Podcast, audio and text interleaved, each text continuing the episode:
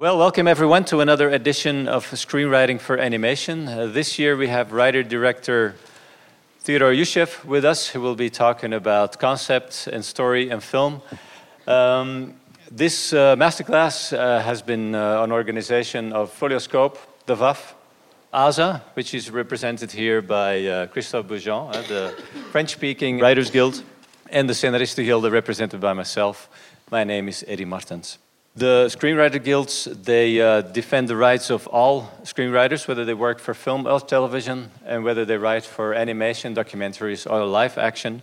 We strive for correct payment and distribution of copyrights. We also uh, organize pitches and speed dates and masterclasses like this one. And today we have uh, a very special guest. And uh, can you tell us a little bit more, Christoph, about Yeah. our guest? Yeah, well, maybe we'll welcome you on the stage, Theodore Ushev. So, Theodore, I think that most of the people here already know your work. Uh, just for a reminder, you were born in Bulgaria. You went, you moved to uh, Canada in 1999, if I'm correct, and you live in Montreal since then.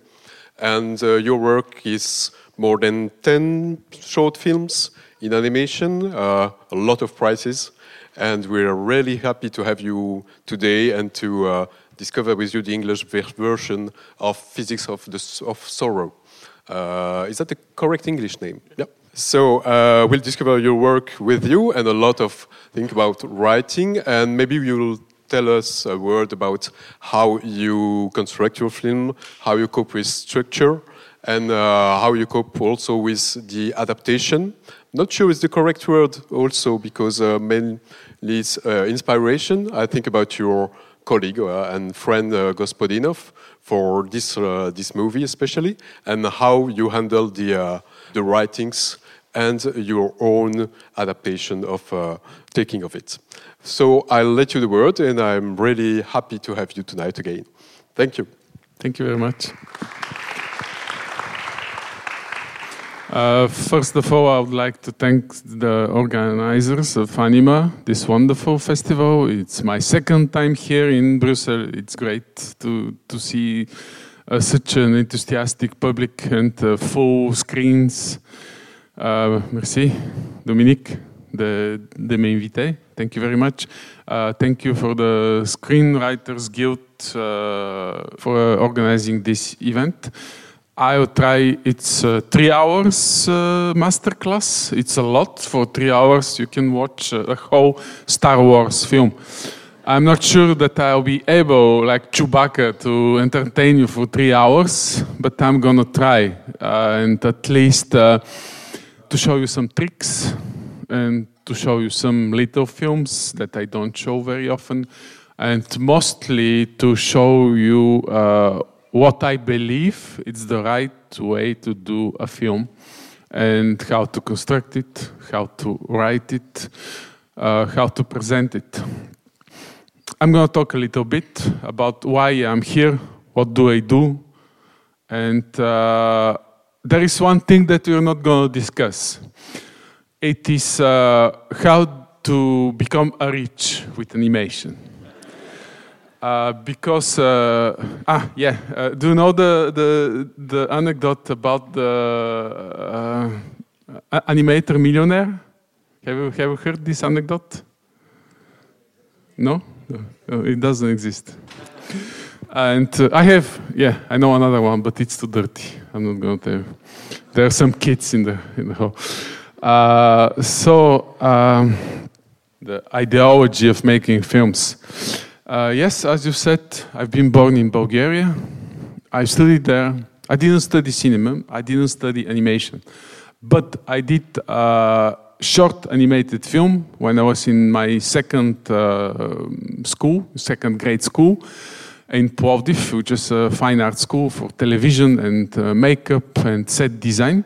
And I, I did uh, a student film which uh, won the grand prize in Belgium, in Mons.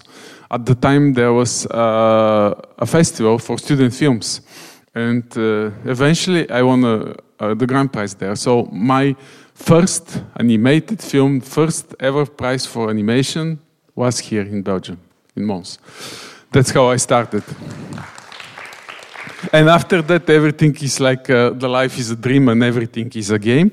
Something that I believe deeply that everything that we do, we have to have pleasure doing it, to have fun. Otherwise, it's just a torture. It just makes you suffer, especially if you don't uh, earn money. Of course, uh, I'm not going to uh, try to preach the uh, hungry artist, the starving artist, because I don't believe that the, the, the artists have to starve, to, to, be starving or to be hungry. But uh, at least you have to believe and to have fun, because otherwise it doesn't, uh, it doesn't make sense. Uh, so the, the second thing is, uh, you know, everyone is an artist.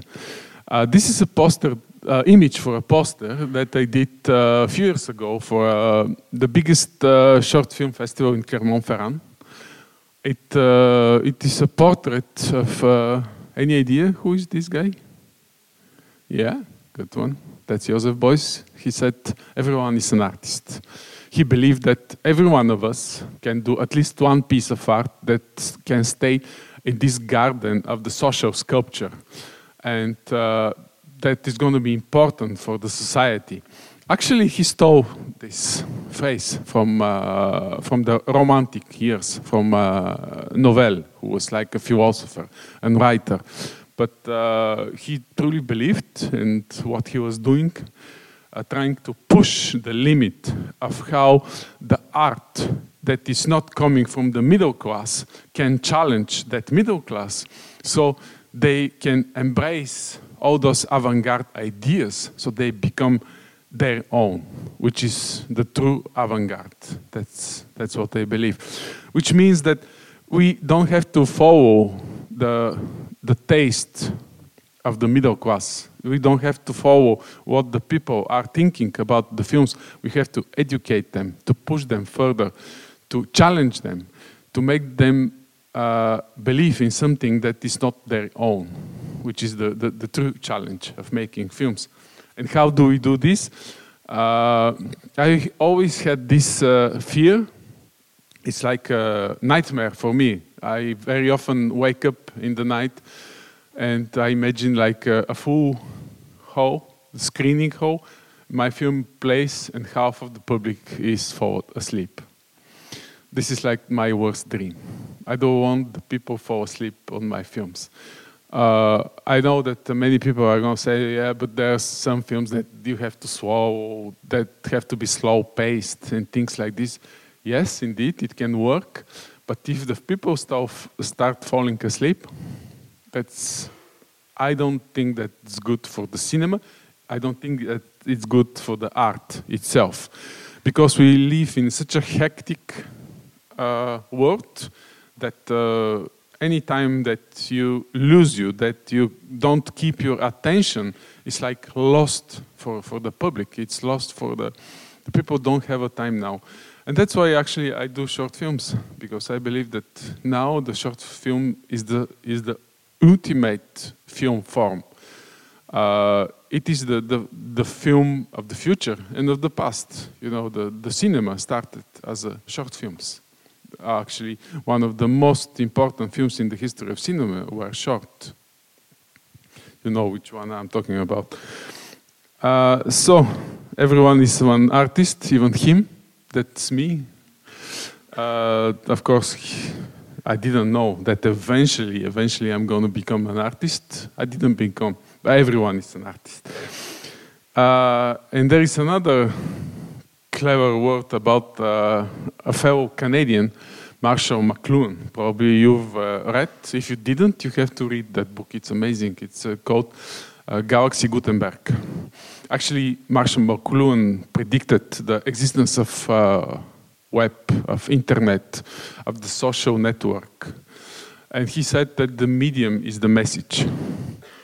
Uh, what does it mean? The medium is the message means that when there is, uh, for example, you stay at your home, you have a dinner, nice dinner with nice wine, you cooked a nice uh, dish, very tasty, and suddenly you watch uh, on the news, in the evening news, uh, uh, that coronavirus is coming to you. and uh, you said, "Okay, I'm gonna die," and the way how you stay in your kitchen and the way how you watch your TV and accepting this message is totally connected with the medium. And the medium is the TV, your dish, your wine, and your table in your kitchen. All together makes this message to sound differently. Because if you go, for example, walk on the street and there is a sun and uh, you just hear that someone says, there is a coronavirus around everyone, you're not going to believe him because the, the, the life will be, the, the medium is going to be different. So the message depends of the medium. Why I'm telling you this? Because I believe that when you do a film, it depends exactly of how this film is going to be shown, where it's going to be shown, how we have to prepare it, what is the audience. We have to think about everything. So the message, because a film is always a message. Film is always you want to say something to to, to, to the public. You don't want just to to say blah blah blah blah blah. You know, it has to have some meaning or some images that uh, some emotions in the public. Otherwise, it doesn't make sense. So you have always to think when you write, you, when you have an idea, how you're gonna make those people catch your message. And it's all connected to this screen. It can be, if you make, for example, a movie for a cell phone, it should be different than if you make a film that is going to be screen a, on a big screen. If you make a VR film and you start scripting it, you have to think that it's going to be a VR and not to be shown in a huge screening uh, room or something like this, or worse, in the TV. If you make uh, like a TV series, which is something that happens, you have to think that it's going to be your film is going to be interrupted by every 15 minutes by advertising, which means that on the 15 minute of the thing, something has to happen so the spectators stay awake and they return after the advertising to continue watch your series. Which is completely different of what is now Netflix because there you don't have a advertising or things like this.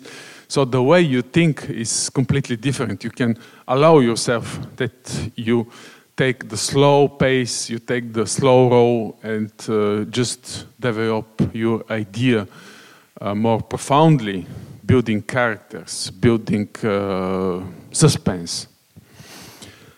And uh, I've been uh, giving like uh, workshops everywhere. At some point, I was so pissed off of just preaching the, about films, films, films, and I decided to make a theater. I'm not going to do it this, but uh, why I, have left this phrase? Because sometimes it's it's more entertaining. You know, the, the, the, filmmakers are kind of like the, the, the, the clowns, like the, the, the stand-up comedians. They always try to, to entertain the public with their own personal tragedies. Because the, the people, the spectators, they just uh, love like, uh, seeing you suffering or seeing you uh, they're laughing at, at, you when you see you falling. It's been always like the, the, the, the, main idea of the comedy in the world was always like the comedian falls down or something bad is happening to the comedian. And the, the audience loves seeing the people suffering on the stage, which, uh, which go back to Keaton, to Chaplin. There have been always like showing the, the before the happy end, there is always like this uh, tragedy, this drama that is happening in, in the films. Uh, we are going to talk about uh, writing for animation, and especially writing for short animation. If you want, we can talk about uh, writing for a live action feature length, because now I'm preparing my first live action film, so I'll be happy to answer you any questions because it's a complete, no, it's not completely, it's slightly different world there, but it's different. It's very different when you came from artistic background and uh, to start making uh, writing for animation. It's it's been a long uh, long way. Uh, first, of course, I was doing those are my um, school uh, graphics that I did when I was uh, I think 11 years. Yeah, I've, I've, been 11 years then. And another one I studied in art school. Those are like we were calling them uh, works aside.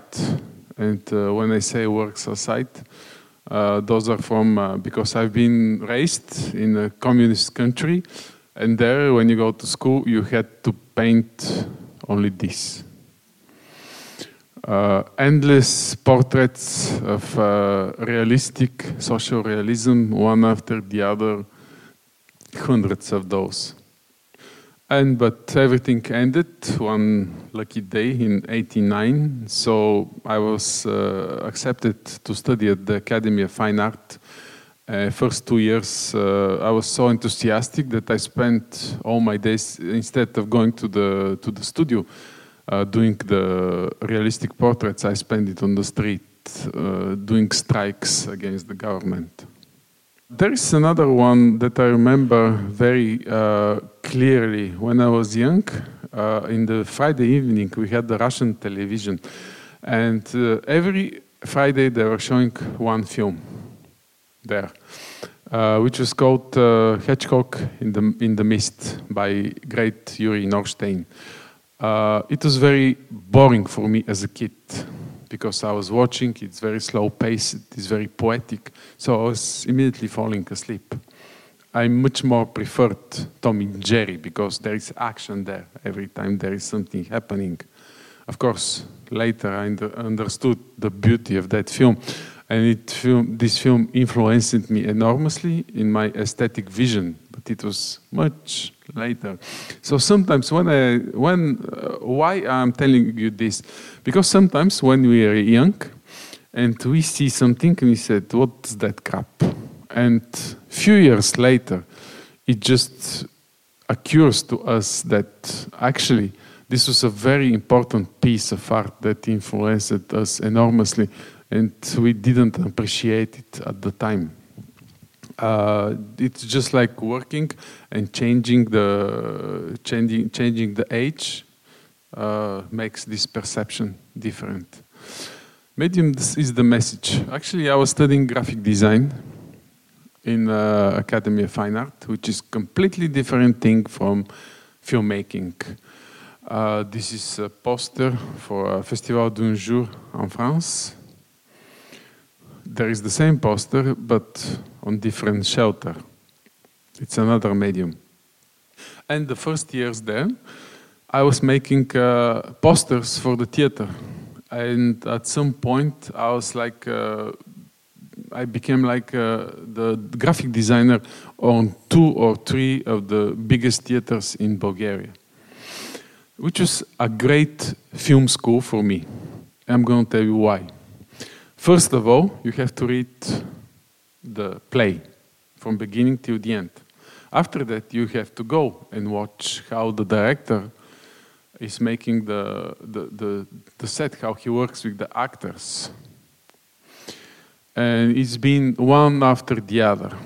But the, the breakdown, the moment that I decide that I thought myself, I have to do something more than just making posters for the theater was when uh, in one of the in one of the theaters came the famous uh, Czech film director Jiří Menzel. Any of you, this rings the bell, this name? Any, any of you know who is he? Jiří Menzel was uh, one of the Czech New Wave from the 60s, uh, together with Milos Forman, Vera Chytilova. He did a film called uh, Closely Watched Trains. The film uh, won an Oscar for a foreign film in uh, 69, I think. Amazing film. You can find it on YouTube, watch it. It's an absolute example of great script, script writing. It's based on a book as well, but it's a lovely adaptation. And the, the way, and it was his second film, I think, out of school and the way how he uh, deals with the drama It's it's a, it's a tragic story. At the end, no, I'm not going to tell you what was happening at the end. It's a tragic story, but everything is so funny that it doesn't leave you heavy and you just want to watch it again and again and again. And Menzel, it was a bad time for, for him because even the best directors, even if you won an Oscar, at some point of your life, you just uh, lose your, the track and you don't have a job. And he came to, to be a director of the theater play in Sofia, in theater of uh, satire and humor. And uh, I was watching him how he worked because I had to do a posters for his plays and it completely changed my, my vision, my perception. What he was doing was he was coming with the script, like find uh, a comedian, uh, show him the script, the comedians learn the, the script, and they appear on the stage. And then everything changes. They become like uh, live humans. They was giving the freedom to the comedians to do whatever they want apart from that script. And now when I do animated films, it doesn't matter if I have the film, for example, which was written very precisely, like scene after scene, frame after frame. When you start animating, I always remember the way he was working with the, with the comedians. You let them go themselves. So I let the animation drives me up, departing from the script, departing from the idea. But I always like let it go further, a little bit wilder that I imagine, because actually this is this is the real life. I don't know if you if you have experience with shooting a film. It doesn't matter if you did like the most precise storyboard. When you go on the set, everything changes, and there, the most amazing shots are uh, happening when there is completely by chance something is happening and you have to catch it with the camera. It is much better than the written script because the script is it's, it's in your head, but what's going on in the real life on the stage it's completely different. It just like changes, vice versa, the, the perception. So yeah, I was doing uh, posters after posters. There's uh, on the left there is another poster for Jiří Menzel, and uh, another one. And I did that poster, which is called the Faust coin, which is on the right. Uh, it's a Maxim Gorky play, and I decided, okay, it's the most minimalistic poster that I've ever did, and I cannot do better than that one. And I decided that I have to change everything and move to Canada. And of course, at the beginning, I was doing posters there as well working as a graphic designer and uh, in multimedia. And there was my chance because uh, when you uh, become a creative director in an advertising agency, uh, you have to pitch your ideas. You have to seduce your clients uh, to make them believe in what you do. And uh, oh, there's another one. I have to tell you something. This was a poster for at Ottawa International Animation Festival. And it was very important in my career because uh, some people from uh, industry, from animation industry, saw the film. And uh, it was a huge discussion on internet. What is this? Is it a cat vomiting? Or, um, and they were asking me, is it a cat vomiting? And I said, I don't know, actually. And uh, but there was a huge discussion that, and actually, that posters made me famous. So you never know. Just a stupid poster that is even not so good can uh, can do a huge, uh, huge uh, be in service of your career. You never know. And of course, I was doing some illustrations.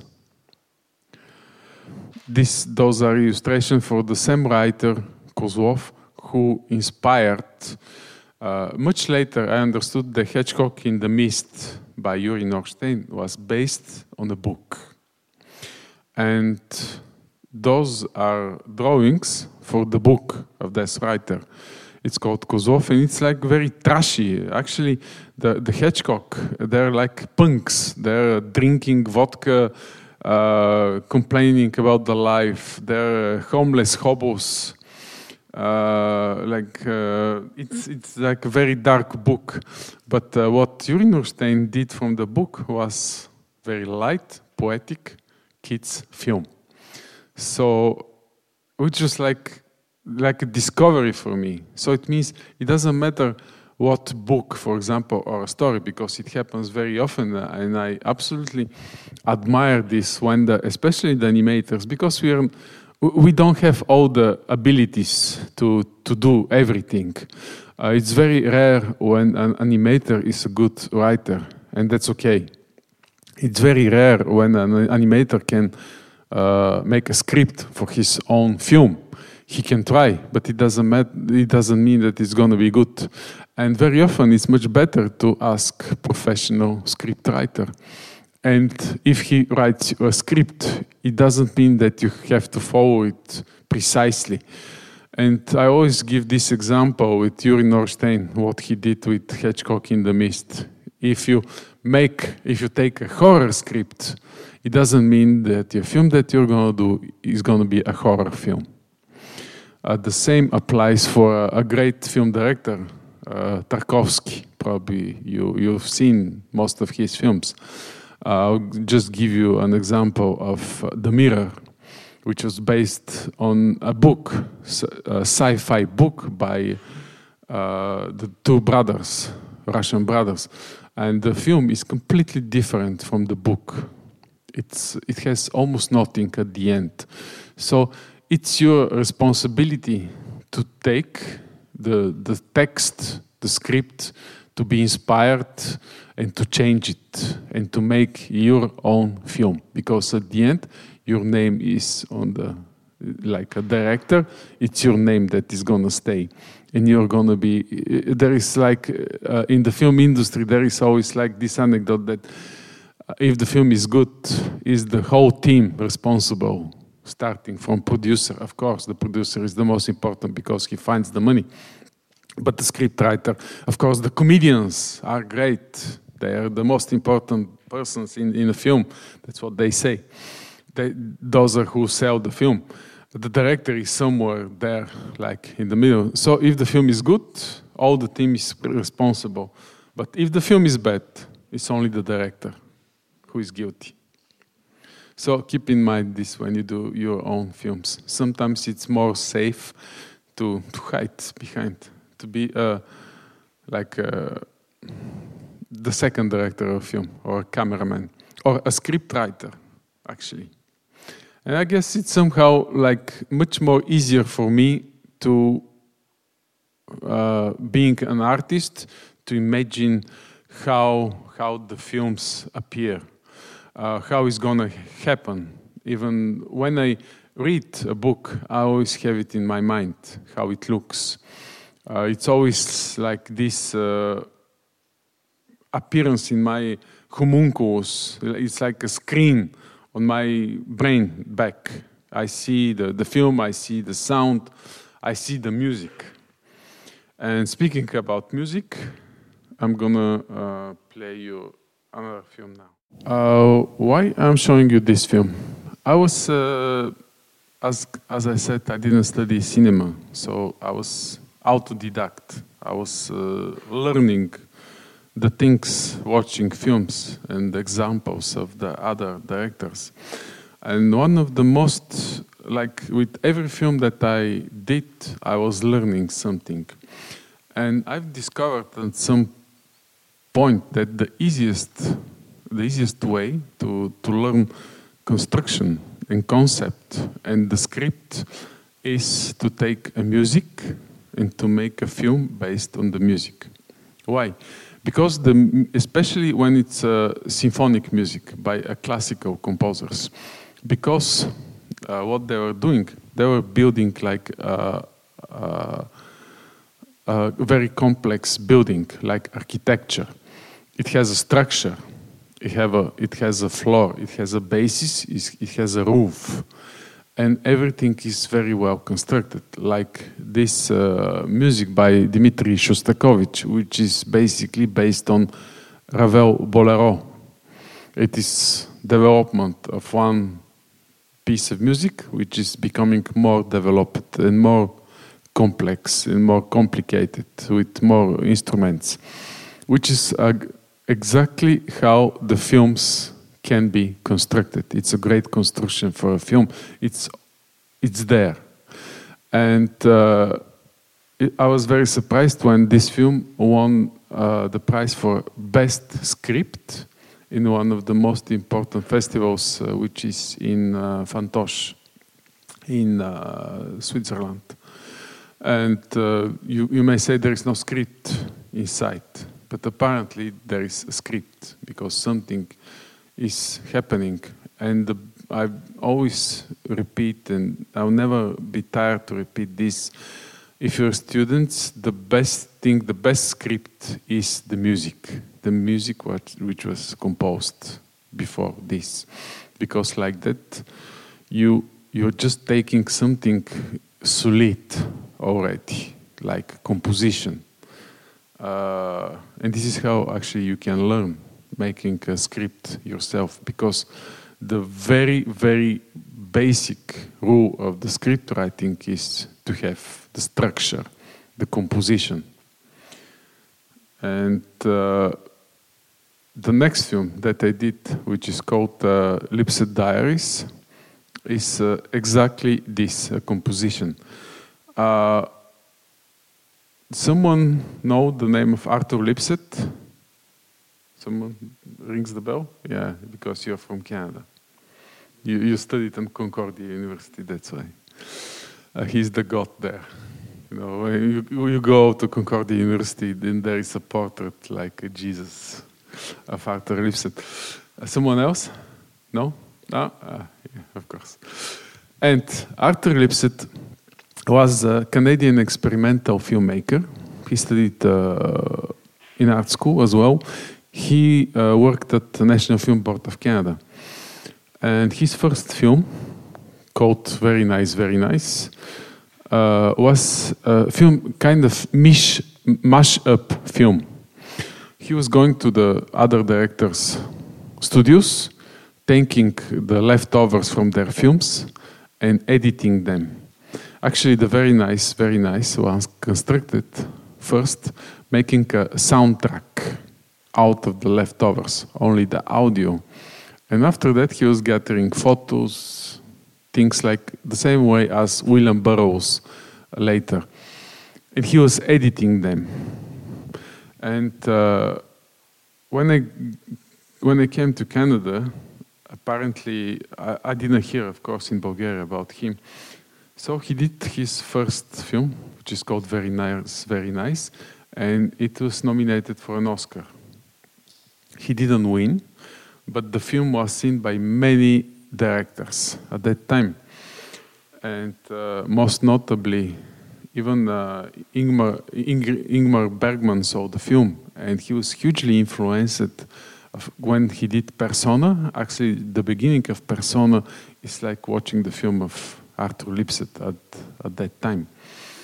Uh, also, uh, this is the notebook from Arthur Lipsett about making very nice, very nice. We'll be back. But also the film had appreciation by Stanley Kubrick, who wrote him a letter, uh, which is telling him, Dear Mr. Lipsett, I should like to congratulate you on your film Very Nice, Very Nice. I think it is one of the most imaginative and brilliant uses of the movie screen and soundtrack I have ever seen. Best of luck, yours very truly, Stanley Kubrick. Actually, he asked him to do a trailer and to work together for, for Doctor Strangelove. And uh, Arthur Lipsett, because he was at that time like a star, he said, But who is Stanley Kubrick? He didn't know and uh, Stanley Kubrick did the trailer himself. Uh, another legend, and it's it's not a legend; it's true. Uh, they were showing the films of Arthur Lipsett at UCLA, very often. And uh, George Lucas, who was a student there, saw the film. And in one of the film, Arthur Lipsett films, which is called 2187, uh, there is a phrase that says, I believe that is like a hidden force that is behind on everything that is happening in our lives. And he said that this is from that phrase exactly he got the idea about Darth Vader. He was a huge admirer of Arthur Lipsett. His first film, THX, was very inspired by Arthur Lipsett art and films. And uh, not only this, uh, in the first Star Wars film, the, the cage of Princess Leia, where she's imprisoned, the number is 2187, which is a direct reference to the name of Lipsett film. And in the later films, if you've seen the, the last episodes, there is this rebel which name which number is 2187. So they're continuing this legacy on Arthur Lipsett. Anyway, he was a huge inspiration on many of the film directors like Steven Soderbergh later and George Lucas, uh, Star Wars, etc., etc., etc. So you may say that's not possible that the experimental filmmaker who is doing experimental non-narrative films can influence something so commercial as Star Wars, because you know the Star Wars is like the popcorn of cinema. But yeah, it happens. Everything that can start from very little experimental things, and you never know where the idea is, where the seed that is going to grow the, the, the, forest after is is put in, into the. So um, when I discovered him and I understood that he lived in the same building as me when I moved to Montreal to Canada, I discovered one of his envelopes with the same address as mine. And I was thinking, okay, that's, uh, I have to do a film about that, that guy. And we did it.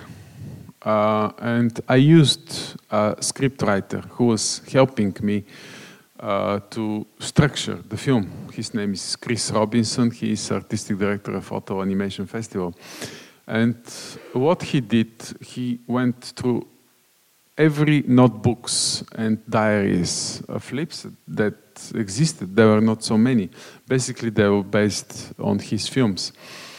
And were taking a little notes, little sentences, and rearranging them so they make some sense about at the end. And this is one of the most interesting notebooks uh, that he put some sentences from already recorded found sound and found footages. He was one of the first to use the terminology of found footage. Uh, found footage is when you go to YouTube, take all the videos that you like, and you make your own film out of it. For example, at that time it was not Tube, so he was going to the trash bins of his fellow directors and he was taking everything that was leftovers and putting the, the footages that they were using on his own films. Uh, and this is the, the notebook, and this is how we constructed the films, taking like pieces, cutting them, and stitching them so it makes sense, and making uh, there were not Lipsett diaries found. We imagined that they existed, but they didn't exist. So we imagined that we did them themselves. And now I'm gonna show you the film Very Nice, Very Nice, because I still believe that this is the, one of the most important film in the history of cinema, uh, because it shows absolutely clearly what the structure can mean, even if the words that you use are not your own. Yeah, it's uh, 1961. Uh, I've watched this film probably 50 times, and I still like find it amazing and entertaining and very interesting. And it's all gathered from leftovers, from pieces of other. And it teaches us another thing that the film is not only a script, you know, it's not only to sit and try to invent something. Uh, the, the film is uh, the script, the, the words, the sound, the tempo, the images, all this put together.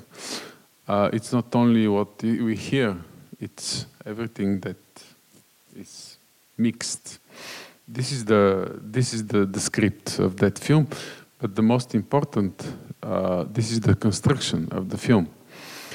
Uh, if you watch it very uh, very thoroughly and uh, if you read the things, he knew it from the beginning what uh, what is going to happening, and how the crescendo starts from the what is the tempo, what appears where, and how, and what is the reason.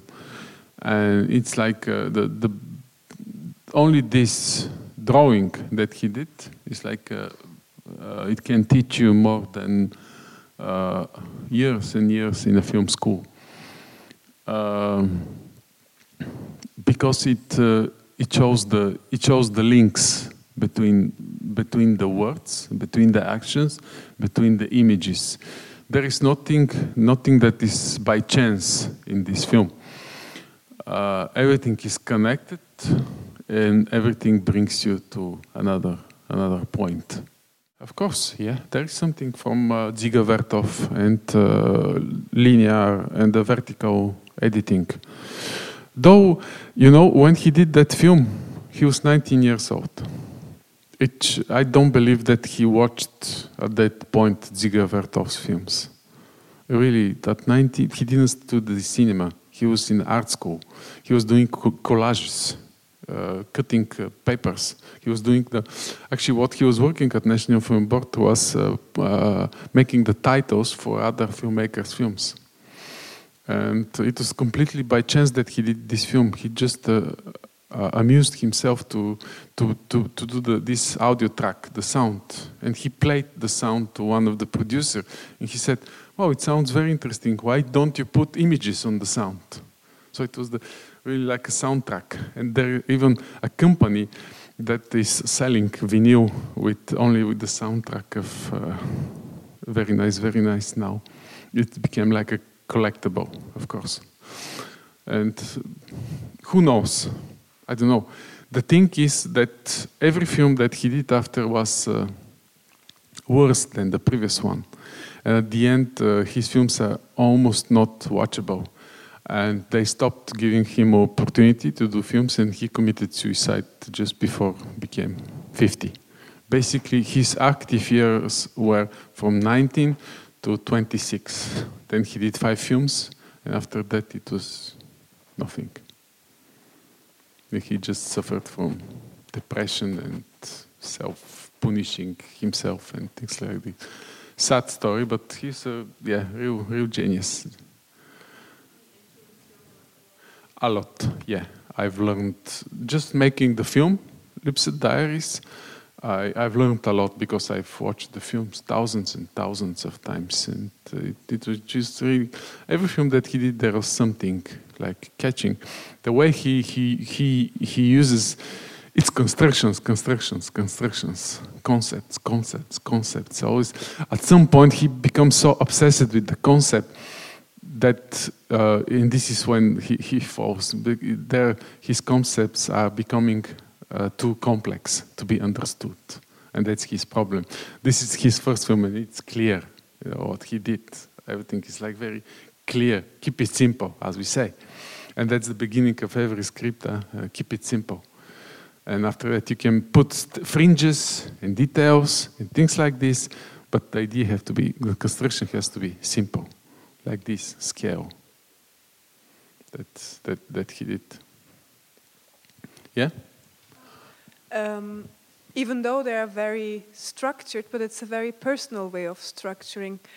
Um, do you think that, or what is your thought on whether uh, to use a certain script writing, um, to write a script according to uh, like a, base, a, basic script writing knowledge, or uh, being autodidactic? Like, is this something that you think that can go parallel, or do you think it's even better not to follow any script writing rules and just start off by yourself and create your own structure? Hmm. Very interesting question. Uh, which is the first, the egg or the hen? Yes. Um, I don't know. It. I. I think that uh, strictly individual. The mm-hmm. way it depends of how you feel. You know, the, the writers they say in the universities, there is uh, script writing courses. You know, that uh, you go there and the best uh, writers teach you how to write a book, for example, or uh, creative writing also courses. And they teach you all, all the elements and the basics. And still, out of those schools, there is no single famous writer going out.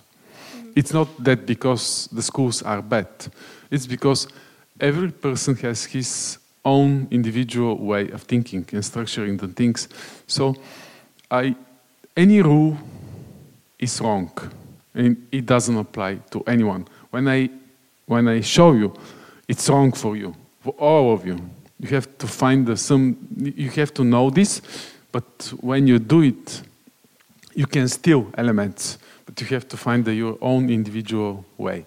It's not if you if you try just to repeat and make the same things, it, it's not going to happen. There, there have to be something to shift it down. To, you have to do something wrong. That's the thing. Some, someone that no one thought about this before. That's, that's the tricky part of any good scriptwriter, I guess. Thank yeah. you. Actually, when you, yeah, it's like a very basic example of uh, Quentin Tarantino, Tarantino, what he does. He does it wrong, actually. But somehow he found his own way of doing this wrongness. And yes, now he repeats himself, but still it's his own way of structuring and putting the things together, of doing the things in the wrong way. Another questions? Yeah? Uh, you talked a lot about um, the work of other people, and I was curious what you hope other people say about your work. Oh. I don't. I don't know. Uh, hmm. I know. I didn't ask. I didn't. Uh, I have to spy them. What do they say? Uh, I don't know. Really, it's. Uh, I could imagine, but. What would you imagine? Uh, that they hate them. most, most probably. Thank you. uh, but that's okay, huh? Everything is okay. Uh, love or hate is the same. so, the worst is uh, being uh, to be ignorant and not to, to comment them, I guess. I'm going to show you a very small film, very personal. Uh, why I'm showing you this? Because I wrote the text, even that my English is very rusty, trying to gather some words from different poems and mixing them on the way they sound different. And why I did this, um, you're gonna see. It's uh, there are many people who said that uh, that that's my worst film ever, but somehow it's my most popular film and you're going to see why. Yeah, uh, this film uh, was not selected in a single festival, except one or two, but there uh, it won some prizes there. Uh, and that one was selected on all the festivals in the world and uh, had uh, huge recognitions and many prizes. it was not so personal, of course and it's uh, adapted. I'll be very short on it. It's adapted uh, on a short story by uh, Bulgarian writer Georgi Gospodinov, uh, which is translated at, uh, in many languages. Uh, it's called Blind Vaisha. I created, I wrote this film while I was in a residency in Fontevraud Abbey. And this is what changed my perception of the story of Georgi Gospodinov. I was walking around uh, this uh, abbey and uh, making pictures without writing anything uh, until I saw uh, a house which is called Domus Hospitali, a very old house, uh, which was like the, probably the first house where all the people going to pelerinage were staying there and it, this become like the Vaisha, the blind Vaisha house. And I didn't invent anything. Even it was like a, a, a source, a fountain of Saint Membeuf, uh, which is believed to be able to cure blindness. And if you've seen the film, it's a story about uh, a blind girl, but actually she's not blind. She sees with the left eye only the past, and with her right eye only the future. So basically, she doesn't see what what is now. For example, if I watch you, I'm going to see with my left eye a baby, and with the right eye uh, an old man or a woman. And it is believed that uh, this uh, source uh, cures blindness.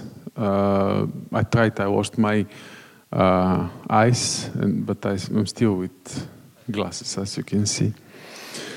Uh, it was uh, there is there were buried the Eleanor of Aquitaine, which was believed to be the first feminist, but mostly she married three kings, and they died.